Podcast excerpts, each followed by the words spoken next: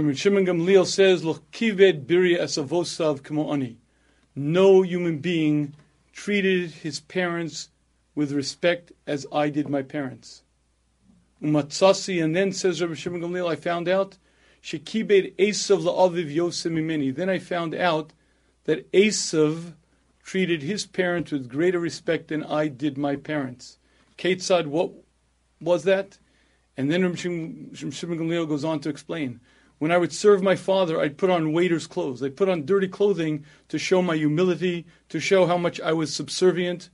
Then, naturally, when I was finished serving my father, I'd put on my nice clothing.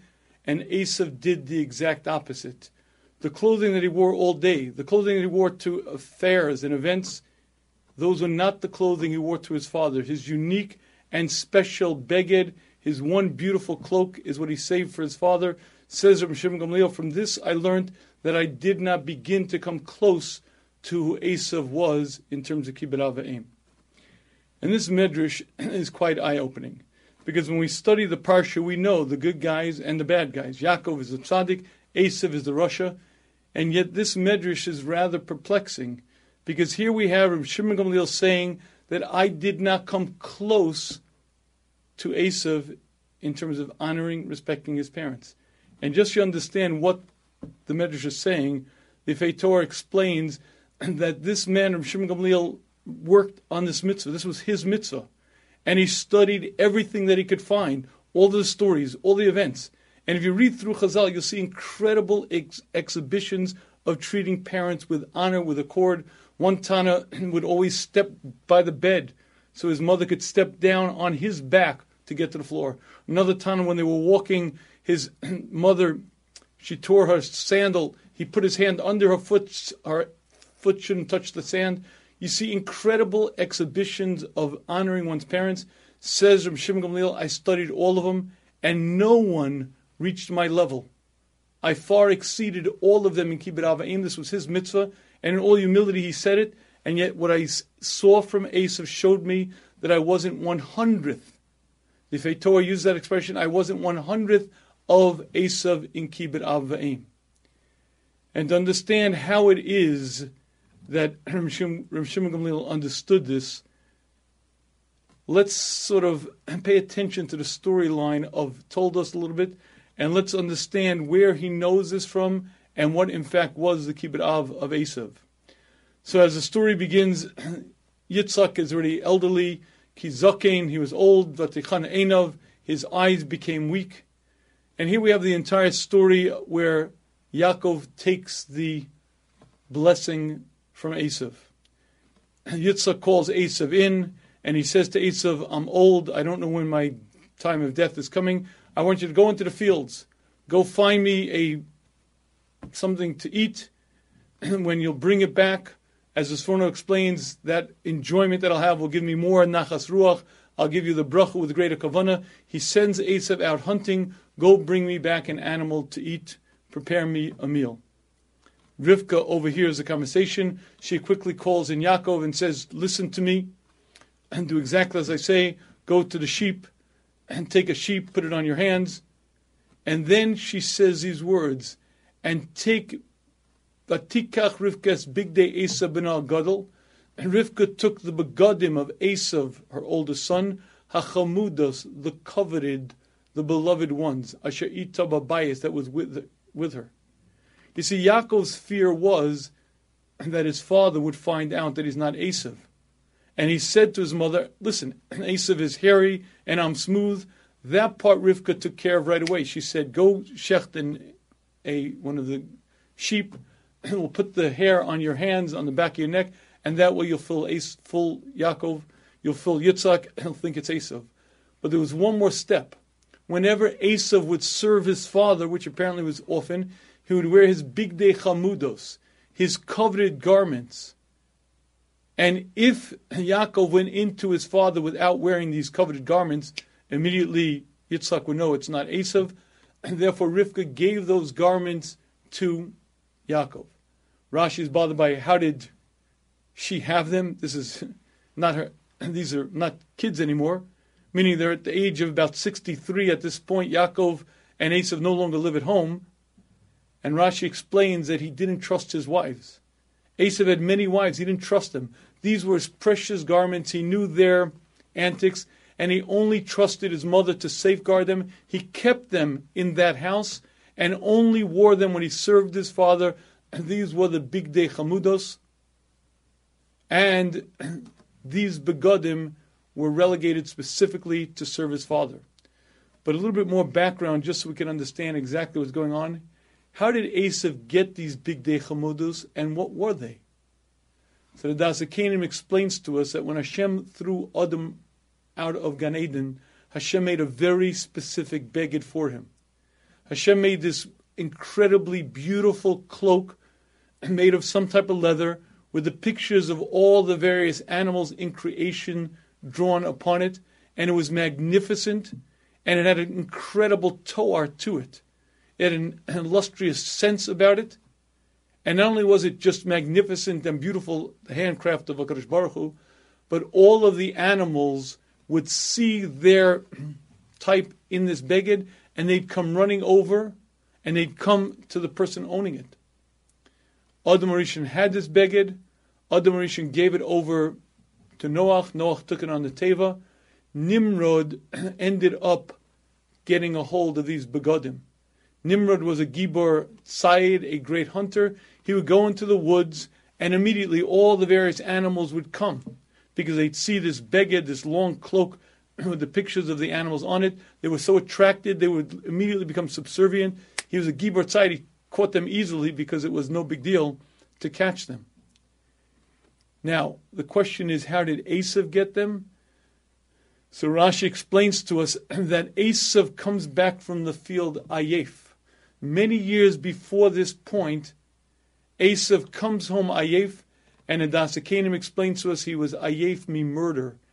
He had seen these begodim on Nimrod, and he coveted these begodim. He desperately wanted these begodim, and he knew that the only way he could get them was if Nimrod was no longer around to protest. So Esav arranged that to be. Esav killed Nimrod for these begodim, and these were his precious garment that he literally killed a man for.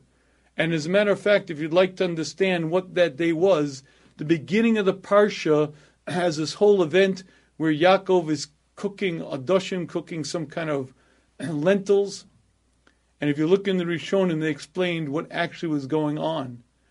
And you see, at that point, Esav and Yaakov were 15 years of age. And if it could be, Hashem had a problem. The problem was that Hashem promised Avram that Beseva Tova, with a good grace, he would leave this earth. But now that Esav was 15, it no longer could be Beseva Tova. Esav Arusha came out of his shell. And when he was 10, 11, you could hide him. 13, even maybe, he was still Batzina. Now he was a full, mature 15 year old. There was no hiding it. Avram Avinu was supposed to live to be 180. But Hashem shortened his days. He only lived to 175. Five years earlier, Avram Avinu had to leave this earth. Why? Because Hashem promised him he'd leave in good grace. But his grandson Esav was now 15 and to have such a grandson in existence was not a Sevatova. And if it could be, Hashem took Avram five years earlier. When Yaakov is cooking the Adoshim, it's because his father Yitzchak is in mourning for his father Avraham.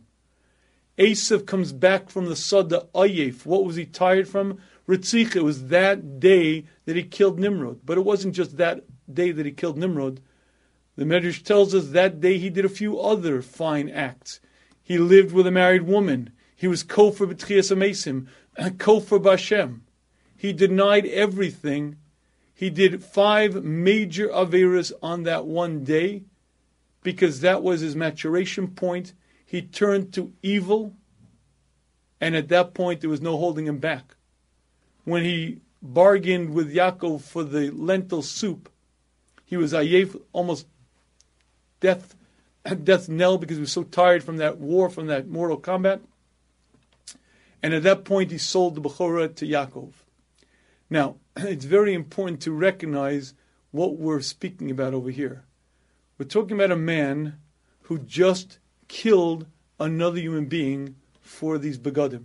We're talking about a man who at 15 years of age denies Hashem, denies Techias Hameisim, denies the Torah, denies everything. There's no Olam Haba. What does he do with these bigdei chamudos, these coveted garments, and this garment that he so lusted, so desired that he literally ended Nimrod's life? What does he do with it? He puts it aside and only uses it to serve his father. But you see, that event when Yaakov and Esav were vying for the bracha was years and years later. Esav killed Nimrod at 15 years of age. They're 63 when the debate about who's going to get the bracha happens. When Yaakov fools Esav and puts on the bigdei chamudos and goes into Yitzhak, he's 63 years of age, which means for decades this coveted garment stayed in Rivka's house. It remained there because it was only appropriate to serve his father that way. What Reb Shimon Gamliel learned from that pasuk was something astonishing. As much as he worked on Kibud Av, as much as he focused on it, he didn't reach the toenails of Esav. Esav coveted this garment to such an extent that he literally killed a man for it. But he wouldn't use it. He wouldn't wear it to the shuk. He wouldn't wear it when he went about things. He only wore it for this mitzvah called kibud av, when he would serve his father, when he'd bring his father food, and he'd stand over his father like a waiter. That's when he'd wear these bigdei chumudos. They stayed in his mother's house. He didn't trust anyone else with them. They were too precious. They remained relegated specifically for this mitzvah. Says Rav Shimon Gamliel, when I saw this, I realized I'm nobody. Whatever honor I treat my father is nothing compared to the honor that Esav treated Yitzchak with. And this is quite an interesting medrash. However, it begs the question. And that is, one second, Esav, there's no world to come. There's no Techias Hameisim. There's no God. There's no Torah. What in the world is your mitzvah of Kibud Avim? There's no mitzvahs. There's no Torah. Yet you're so careful that your most precious garment you only wear then. You might stain it. You might. I don't care. I'm not going to wear it. No one else can see it. No one uh, to my father to honor my father. That's when I put my special beged. There are no mitzvahs. There's no Torah. And the question, I guess, begs being asked: Is that kibud av? Why? Why would he do this? And if you'd like to know how real Esav's kibud av is, let's just focus on what happens here. Yitzhak gives the bracha. He's fooled by Yaakov. He says the words "Aydaim de Esav," but he fools. He's fooled, and he assumes the fact that it's Esav, and he gives the bracha to Yaakov. No sooner does Yaakov leave than Esav comes in, and Esav finds out that he's been duped, and Esav is furious. And the pasuk says he hates Yaakov because of it, and he hates him with a burning, passionate hatred. And he says to himself these words when will the day come that my father dies? When will the day come that my father dies and then I'm going to kill my brother? But if you look at Rashi, Rashi is very clear. I can't do it before because I can't cause my father tsar. Do you understand what kibud av is? The man hates his brother with a passion, wants to murder him and wants to kill him immediately. I can't. It's going to cause my father pain. So here's the question: If there's no world to come, no God, no Torah. What is the mitzvah? Why you do? What do you wear the beggar wherever you want? Kill your brother. What do you care? There are no mitzvahs. And I'd like to see if we can understand exactly why it is that Esav kept this mitzvah. And to understand the answer to that, I'd like to share with you a parable that I used to share with my high school students when I was a high school rebbe. I would say to them as follows: I want you to imagine for a minute you come back to your dorm room and on your bed you find a gift. It's a beautiful iPod. I mean, it's beautiful, newest model, and it and it's gorgeous. And next to it you find a card, and it's from two of your friends, and they say, "Dear Shmuel, we thought you could use this. Here from us." Wow, that is so sweet. And you'd be overcome with, wow, that's incredible generosity. You'd be like so moved and you'd feel such appreciation to your friends for buying you an expensive gift like that. And then I would say to these fellows, gentlemen, do any of you guys have any electronics? Do any of you guys have any clothing? Do any of you guys go to school? Well, you're in yeshiva, right? Uh, I have a little question. Is that free? Who pays the tuition? Whose house do you live in? Whose food do you eat? And I would spend an incredible amount of time trying to get across to these young men the fact that their parents spend incredible amounts of money, time, resources, energy, love in terms of developing them. And I'd like to share with you that this is not a small thing. Human beings have rather curious memories, but every one of us is the recipient of so much good that is beyond description. I remember as a little boy when my ninth birthday came around and I wanted a James Bond attache case. This was the attache case to end all attache. This was the ultimate spy thing. It even had a missile that shot out of the briefcase. And I asked my parents for it. And the day and my birthday, I'm hunting up. I knew my father bought it. I knew it was in. I couldn't find it. I'm looking here, there. I couldn't find it. Finally, he comes home and he shows me we were hit it. And I was extraordinarily First, I was sad I couldn't find it, but I was extremely, I can't describe the joy, the happiness when I showed my friends and I played with it.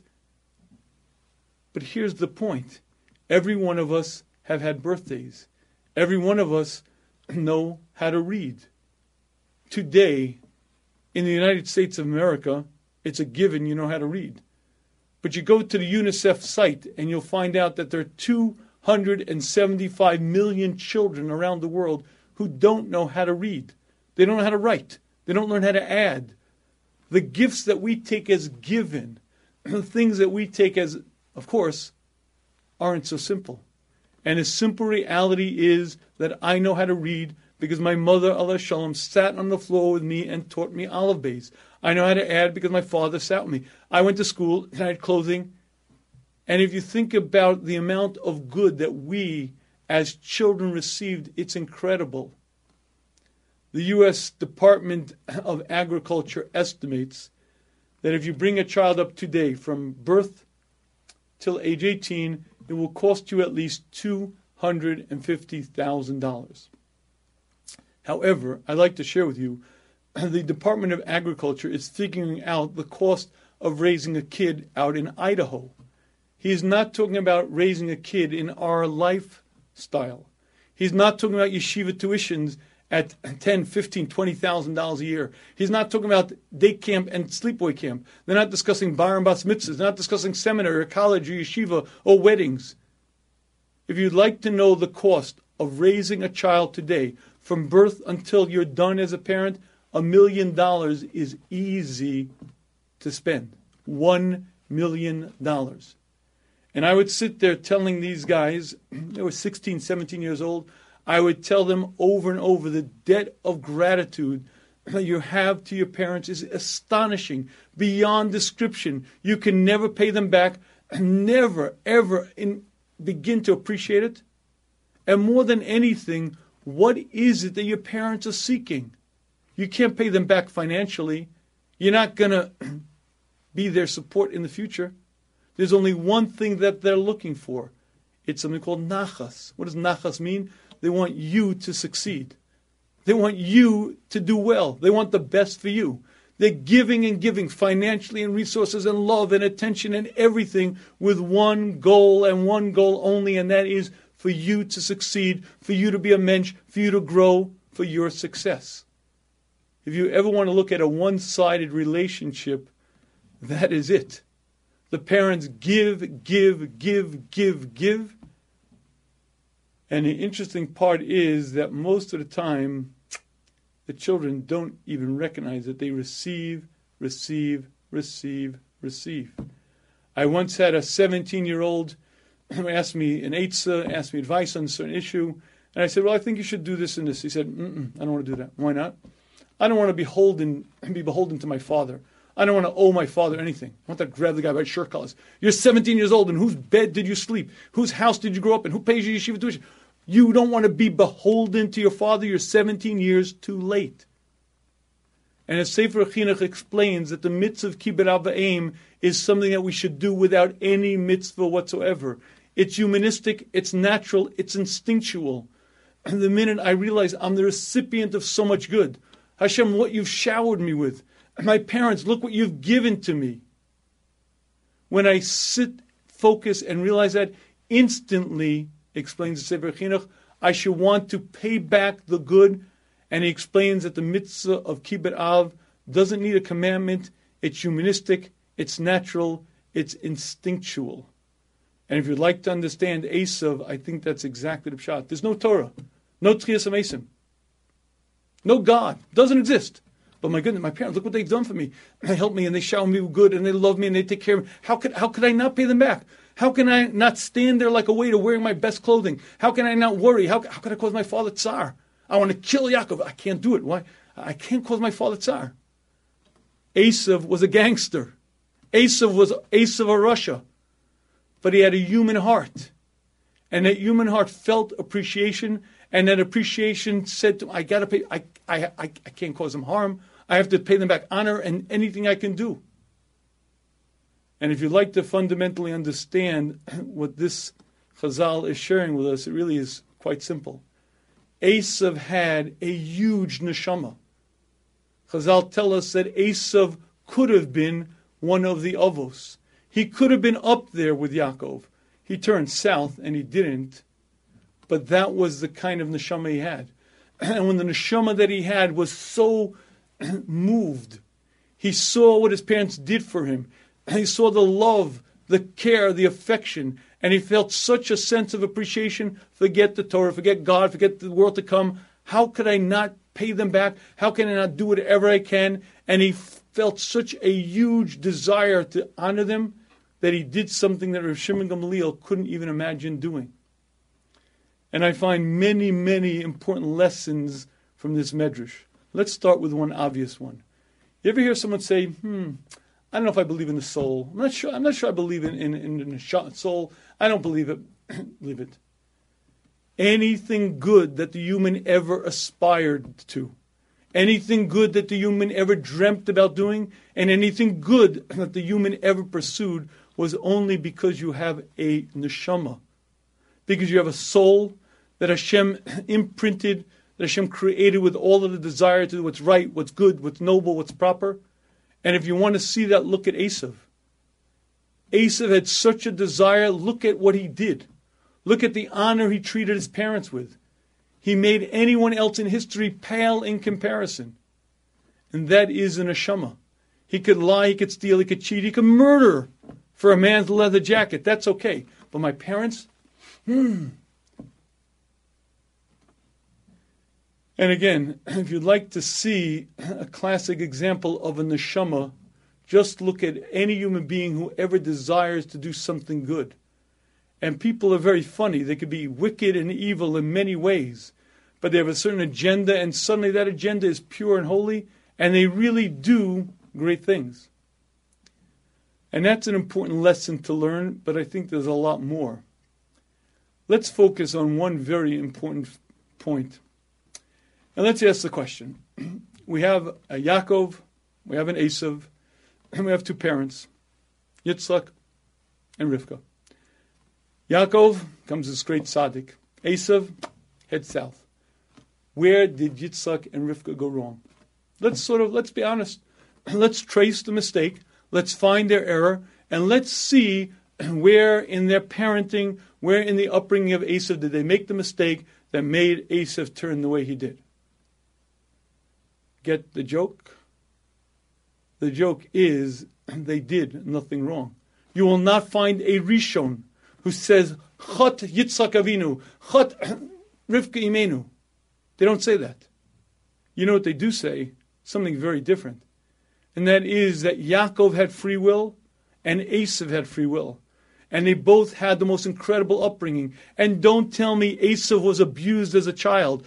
You don't love your parents that way. You don't treat them with honor and respect when you're a gangster unless they really treated you with very, very special kid gloves. And his parents did a beautiful job of bringing him up. And his parents gave him every opportunity.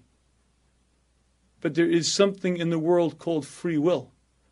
And Bechira means at the end of the day, Esav hit 15 and he turned Latar Basra really a 13, but it wasn't recognizable for the world to see until 15 because that was his nature, that's who he was, and that was his decision. And I believe that this shares with us a very fundamental concept.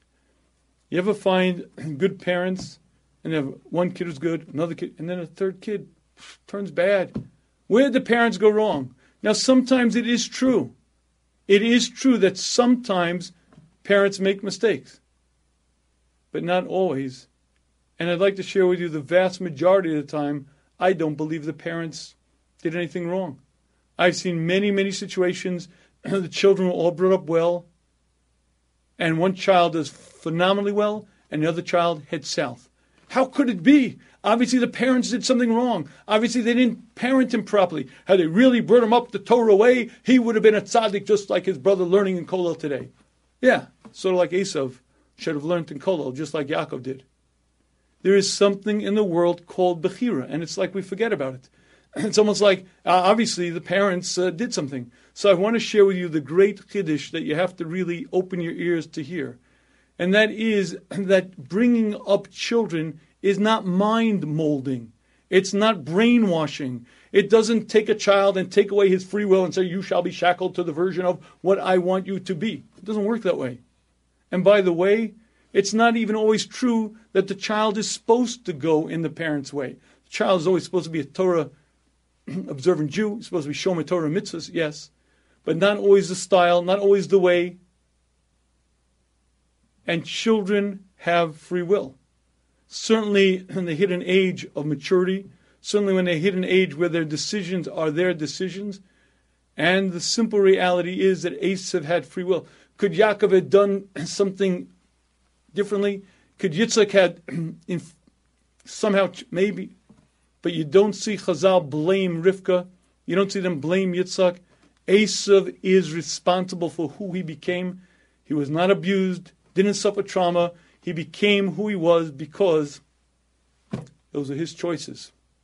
And I'm not speaking against the simple reality that there are, unfortunately, many times that children are, Rahman abused or there's trauma, or there are some rare situations where parents are really bad parents. But for as many cases as you'll find that way, I'll find you far more and where the child says he or she is abused. The child has a version of being so disadvantaged, but you study the history and you look through the events and you see it didn't quite add up to what they're describing. And at the end of the day, it is very rough if you're not living up to what your parents' ideals are. And it's very rough if you're not living up to what you know your community expects of you. But every human being has free will. And when you make those decisions, you are the one to be responsible for it and you're held accountable. But I believe there's a lot more for us to learn from this.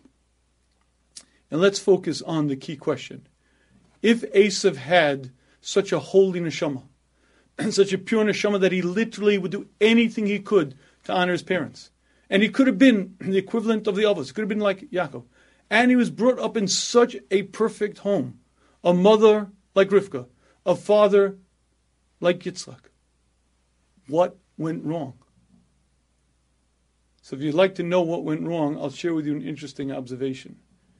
I was a little boy, and I don't remember if it was a novel or it was a old western, but I remember very clearly that the English fellow came over to America and he went to the ranch and he found the ranch hand and he said to the ranch hand, Is your master around?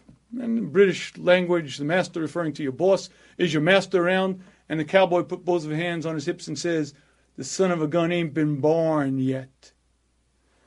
And in American culture, we're very comfortable with that idea that ain't nobody going to tell me what to do. Ain't nobody my master. If you'd like to understand why Esav rebelled, it's really quite simple. Judaism has a flaw. The flaw is if I accept as Hashem, and I accept Hashem created me, and I understand that Hashem is present and runs the world, then I also understand that I'm not the boss. I'm not in charge. I have a creator. I have a master. And you have to understand something. The neshama the great part of human is very uncomfortable with that.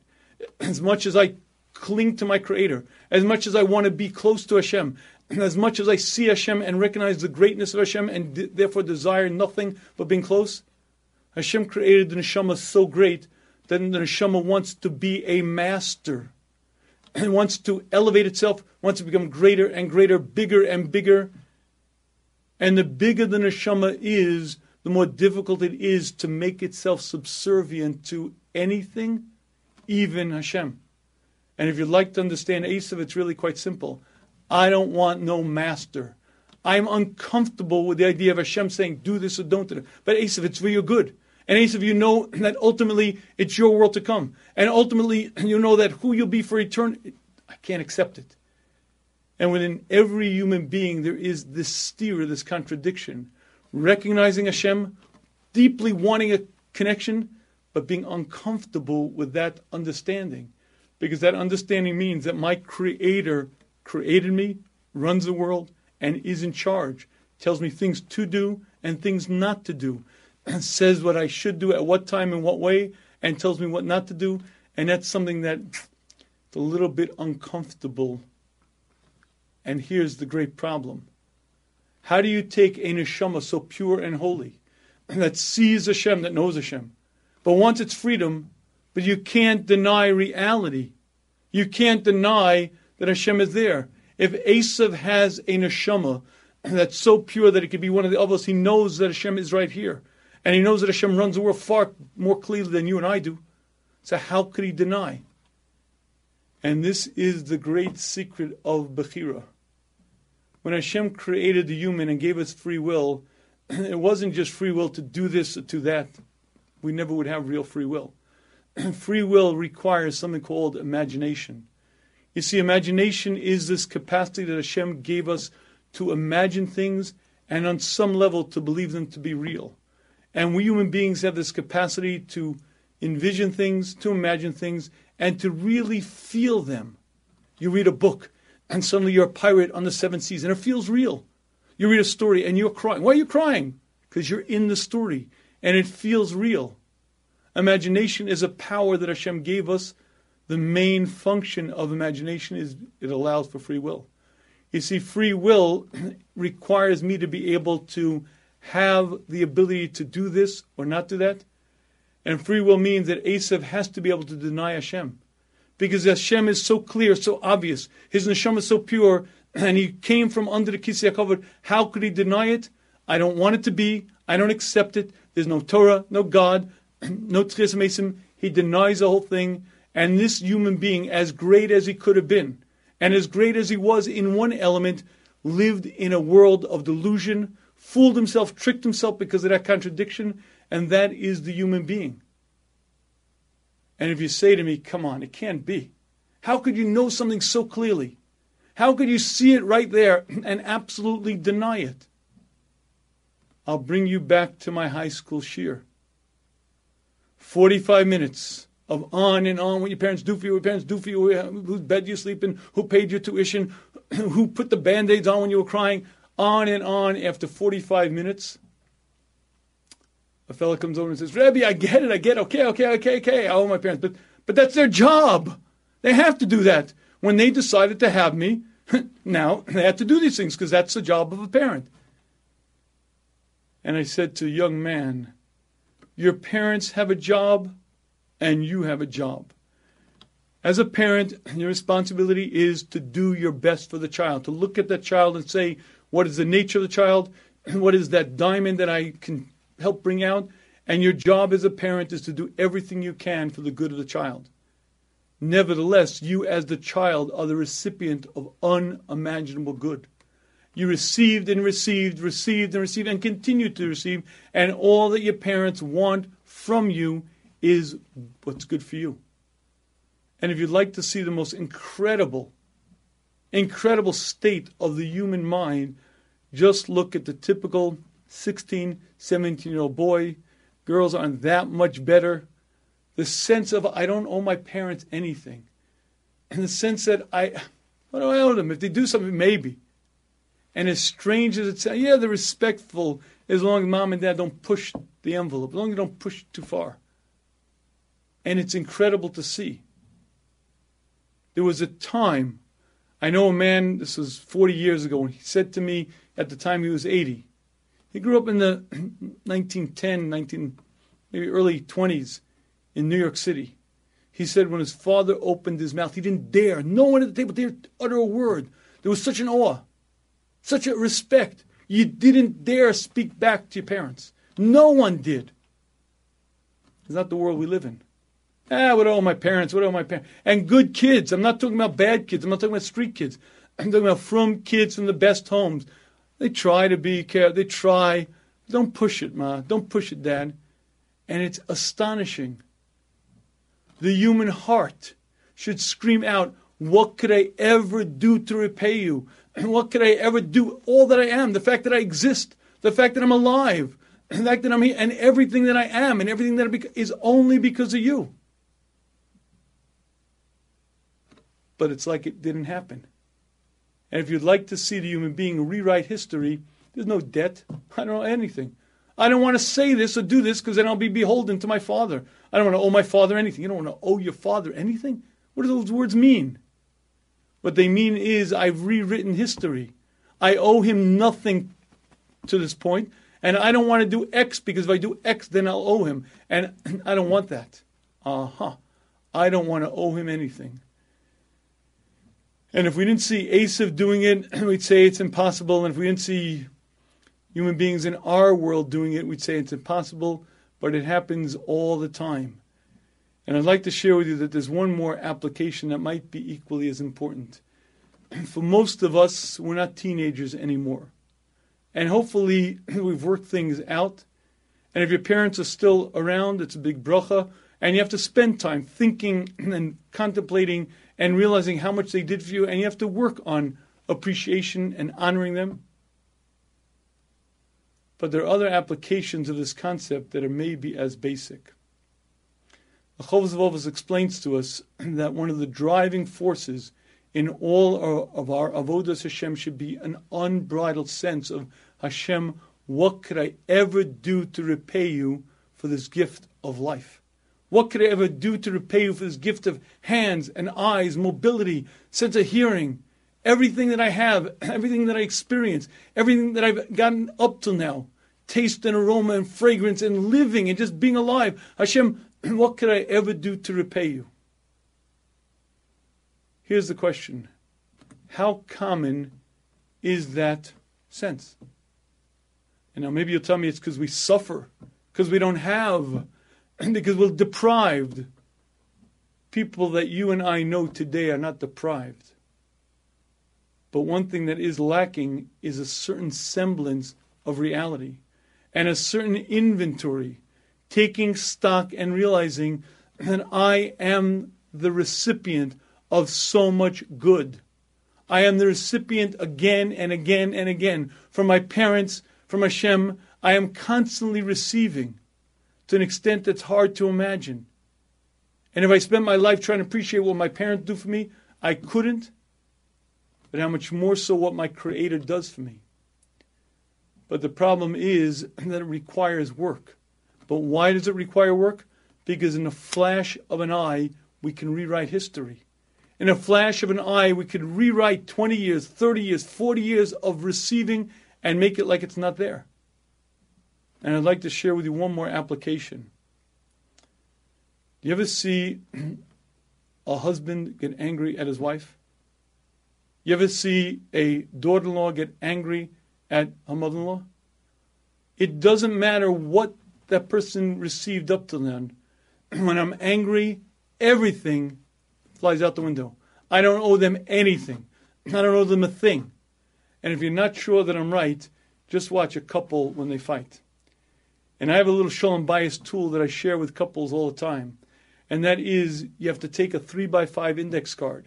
And on this index card, you have to write down what it is that your spouse does for you. And it's easy to see from the husband's perspective.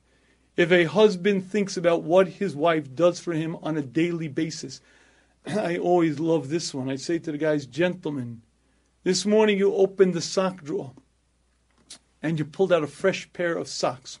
Smells nice, beautiful, downy, fresh.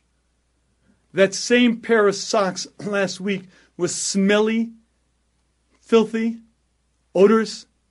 How did it suddenly get so nicely cleaned, freshly fluffed, folded so neatly in your sock drawer? Were there some elves, maybe some magic. If a husband thinks about what his wife does on a regular basis, that means food and take care of the house and take care of the children and take care of clothing and take care of everything in his life, the unbridled sense of hakaras hatov would fill him with a sense of what could I ever do to repay you? And women as well. If your husband takes care of the house and he takes care of the bills and the finances and whatever he does, there should be an unbridled sense of appreciation. And the problem that we human beings have is that we have this uncanny ability to forget whatever. That's my husband's job. That's my wife's supposed to do. Of course, she does the socks and the laundry and the food. That's her job. And if you don't work on it, it's not real. You don't feel it. And I think this Chazal shares with us a tremendous yesod. Esav HaRasha was so wicked, but he had a lofty neshama. And that neshama recognized what his parents did for him, and it was such a sense of what could I ever do to repay you? These bigdei chamudos he only kept in his mother's house. Why? And because he had to serve his father with the best, the finest. Who would see? Who would know? My father would know. And these begodim that he killed for. That was the kibud av that Esav felt, even though Esav was a rasha, a heinous criminal, a murderer. It didn't matter. It had a pure neshama, and the neshama manifests itself. And the contradiction in the human is exactly that. And the neshama that's so pure that says, How could I not pay back? Yet Hashem gave us a thing called free will. what causes that is this ability to rewrite entire fanciful events, rewrite history. We're able to believe exactly what we want to believe. Esav didn't want to accept the master. Too lofty and Hashem can't accept someone above him, and therefore he had to deny Hashem. But he had the capacity to just say, nope, Hashem doesn't exist. What do you mean Hashem does? How the world come into being? you saw it. You were, how did it all, just lucky roll of the cosmic dice. And this thing called free will is predicated on this ability to be imaginative, and it's something that's given to the human because that's what allows for free will. And when you see two children, sometimes it's true that the parents didn't do as good a job as they could have. And sometimes it's true that there was things that went on, maybe abuse, maybe things happened. And sometimes it's quite plain and simple. There's something called free will. There was a Yaakov and there was an Esav. They each could have been, one became and the other one didn't. but for our purposes now, the understanding is that I have to focus on appreciation. I have to focus on what I receive. It may be true that my parents' job as parents is to give, but I'm the recipient. And have to think about that, have to dwell on have to take stock, and have to write it down and really think about it. And it's very kedai to do the math. Sit down with an Excel spreadsheet and add up all of the clothing that you had since you were a little kid add up the shoes and the camps you went to and the yeshiva tuition and start putting some numbers into that spreadsheet. And then when you get way, way above hundreds and hundreds of thousands of dollars, you're way short.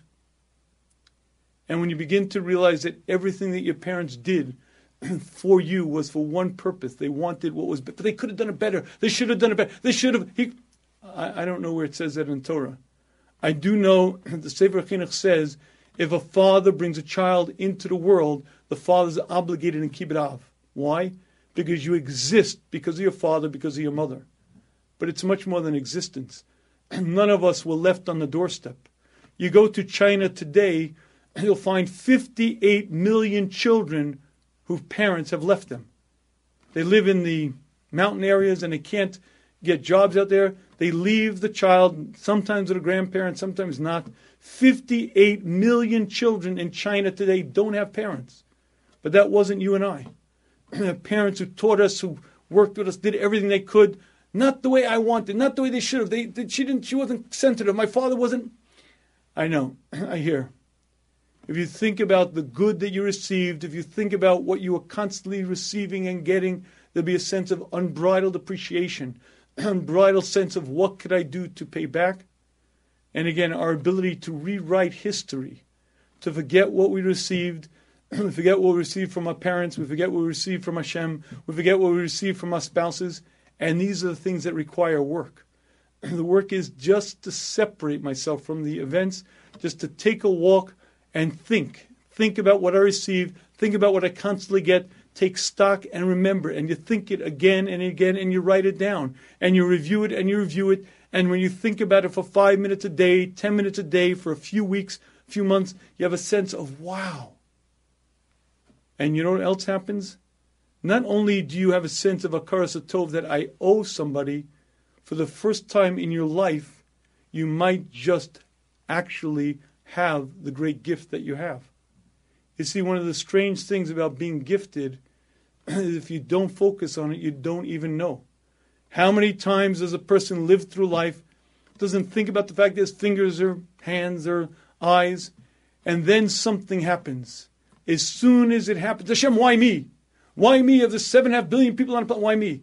Until that time, there wasn't even a thought. There wasn't even a casual thank you. But not just wasn't there a thank you, there wasn't even a recognition of it being a gift.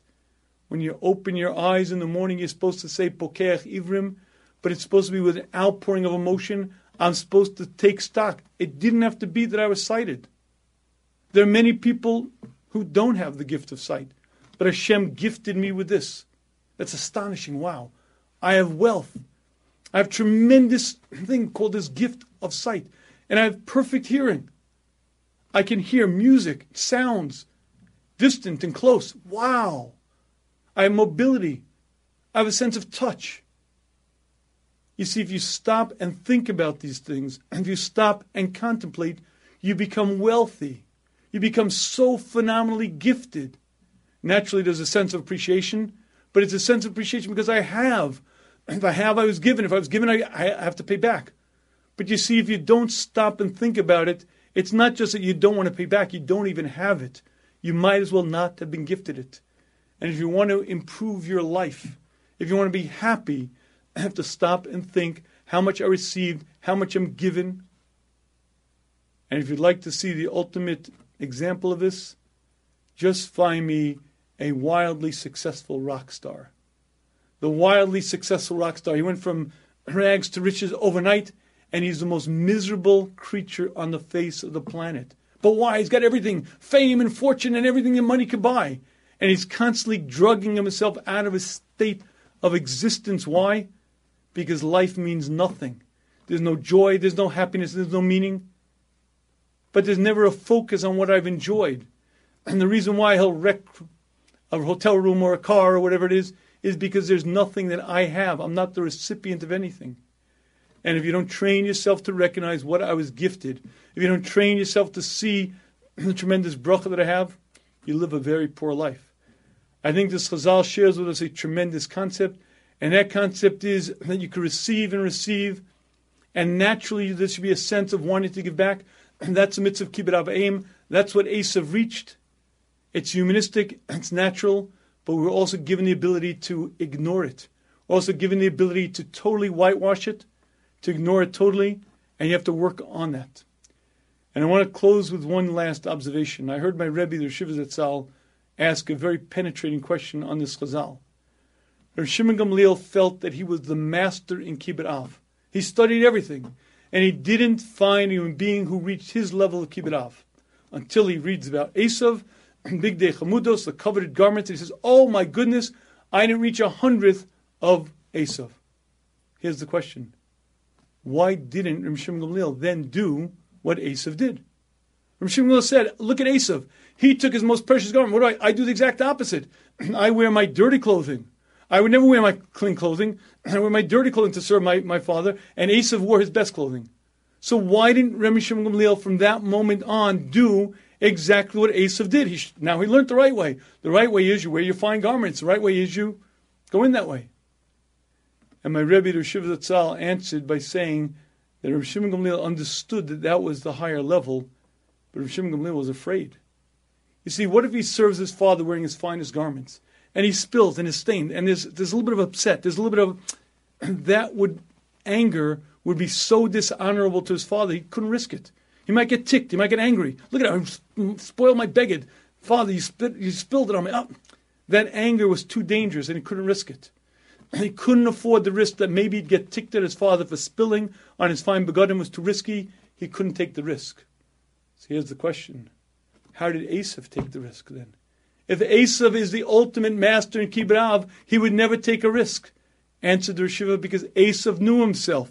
There's no way in the world he would utter a word. His finest begodim could get destroyed, ruined by his father. I'm not say anything. to My father? My father? My fa- I should say something. My father. This is Esav HaRasha, the wicked, heinous, and take the worst imaginable criminal, take Al Capone twenty times over, and Esav, believe me, has him in his back pocket but he wouldn't dare say something against his father. father spilled, ruined his beged. Doesn't matter, the honor. And this is a powerful lesson of what a Tov is, a powerful lesson of what being alive is, a powerful lesson of what the human heart should drive us to. May Hashem grant us the wisdom and ability to put this into practice.